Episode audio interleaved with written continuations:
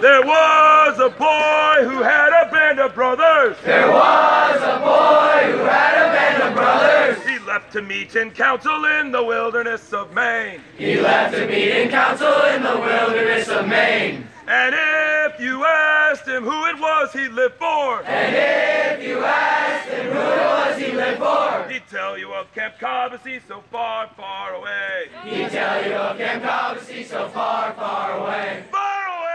Far away! Far away! Far away! He'd tell you of Camp Cobbossee so far, far away. He'd tell you of Camp Cobbossee. Good evening, Cobbossee families, and welcome to the Cobbossee Evening Fireside Podcast. The Warriors and the Braves are in their beds. The sun is going down over the bunks. It is time for you to find out what happened today. Each morning, before the boys sleepily shuffle off to morning flags, normally blue sheets are put on each wooden breakfast table. They are the color of a Maine summer sky, and each boy and each counselor pores over those blue sheets to see what will happen each day. Normally, this would be a blue sheet report, but this is actually Tribal Games Day 2 report. Today was a muggy, competitive, intense, and wonderful day. Started off at 7:15 this morning with Reveille. There was an amazing race number 2 which was a soccer kick for accuracy on Bluey Field. Flag raising, silent breakfast, and then Bob numero dos, which is Spanish for number 2. And this Bob, which is a brains over brawn quiz, was about the women of the world at Camp Cobbossee for boys.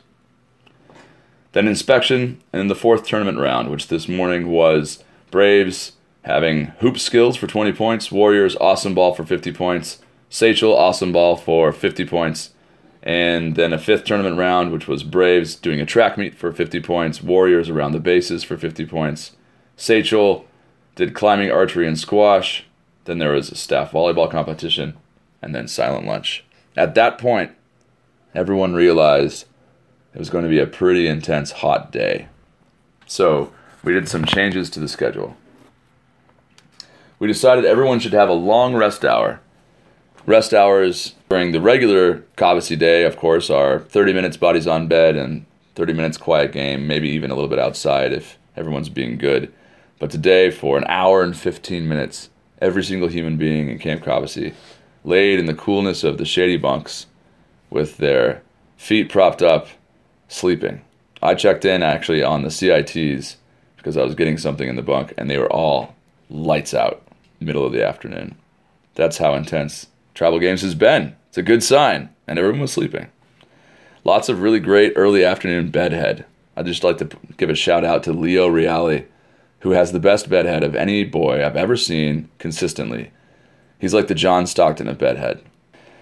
Anyway, after that, we changed our schedule to reflect our afternoon where we wanted to have everybody rest, and then also we wanted everybody to get ready for the huge relay. It's called the huge relay because it is huge. It's huge. It's every single kid on every single team in one gigantic relay. Everyone does something. Some people do a couple things, and it lasts about 45 minutes.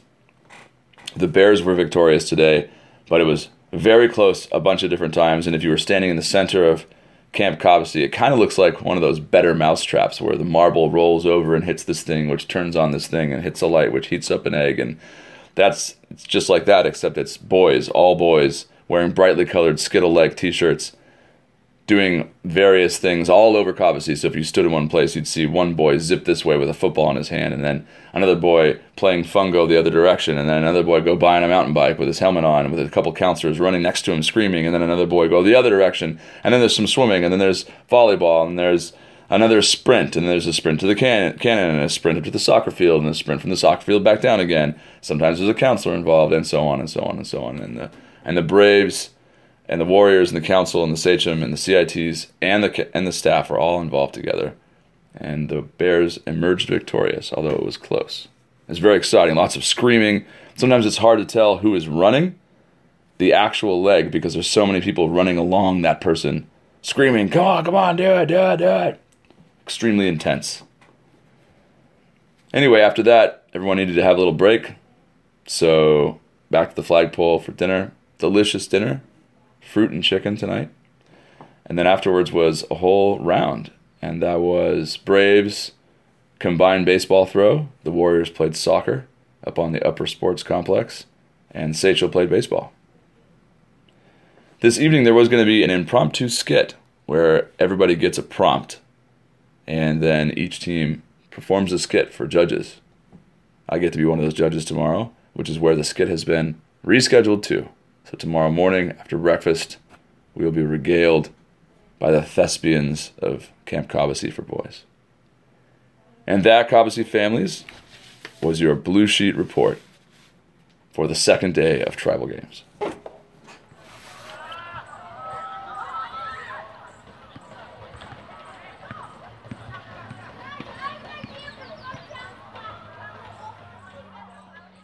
It is a magnificent and busy thing to run Cobbossee, and each day I make it out of the office and into the breeze and sunlight of camp and spend time with your boys.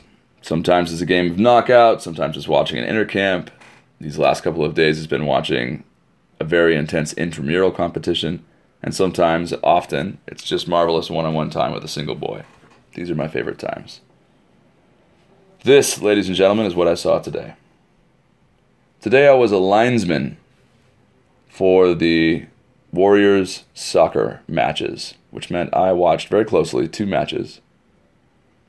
And behind me, the whole time, was the other two matches. And I am so happy to say that what I saw was just an avalanche of effort and hustle and striving.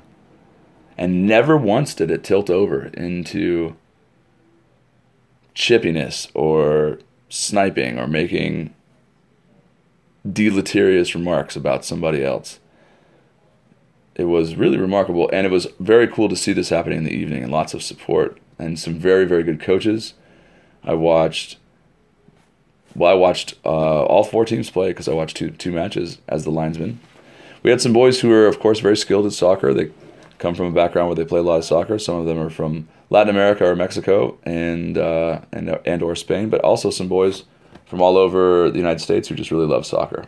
And what I saw was a boy from Tampa Bay who is really, really a skilled soccer player and a natural leader in his age group, dishing the soccer ball this way and that to boys who were far less skilled because passing is the right thing to do if you're playing a team game like soccer, and it's even more the right thing to do when you play in tribal games at Camp Cobbossee. And true to what this boy is like. Lots of lots of boys got touches and opportunities because of this person's selflessness. And he wasn't the only one. The same thing was happening on the other pitch, and then when the team switched, the same thing was happening again. I saw a boy lose his bead, which is a bracelet that the boys all wear. I'll explain that when I explain what a bead call is or a flag call. It's the same thing. It's a surprise event that popped up every so often in tribal games. Anyway, his bead flew off, and the boy, another his his uh, opponent, his mark, grabbed the bead, ran over to him, gave it back to him, just in case there was a bead call in the middle of the game. He would have his bead, and he gave it to the opposite team. Two of the games went to PK shootouts. That's how closely the teams have been aligned, and they were very close, very very close. And in this last and championship game, it was 1 1 until the final three minutes. And then the Stags scored over the Eagles and made it 2 1. And then the Eagles scored, tying it up. And they went to PKs. And the Eagles were victorious. But all these lead changes and equalizations in the, in the final minute. And even in that cauldron, the boys were extremely sportsmanlike, even when so much was at stake and they've been playing for now probably an hour and a half, hour and 45 minutes. Very remarkable, these 10 and 11 year olds playing so fiercely and yet so well. And so that is our little informal podcast for yet another glorious day at Camp Cobbossee for boys. Your boys will go to sleep tonight quite tired, with steady counselors watching over them. They have already probably nodded off to sleep surrounded by their friends, loons sounding on the lake. All is well in this place set apart.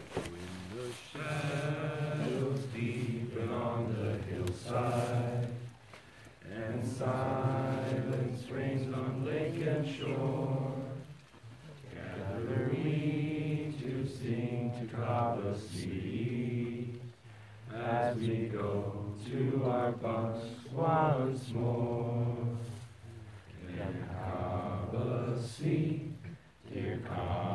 The Good wishes from us be yours always, and faithful, true will be to you until we meet again.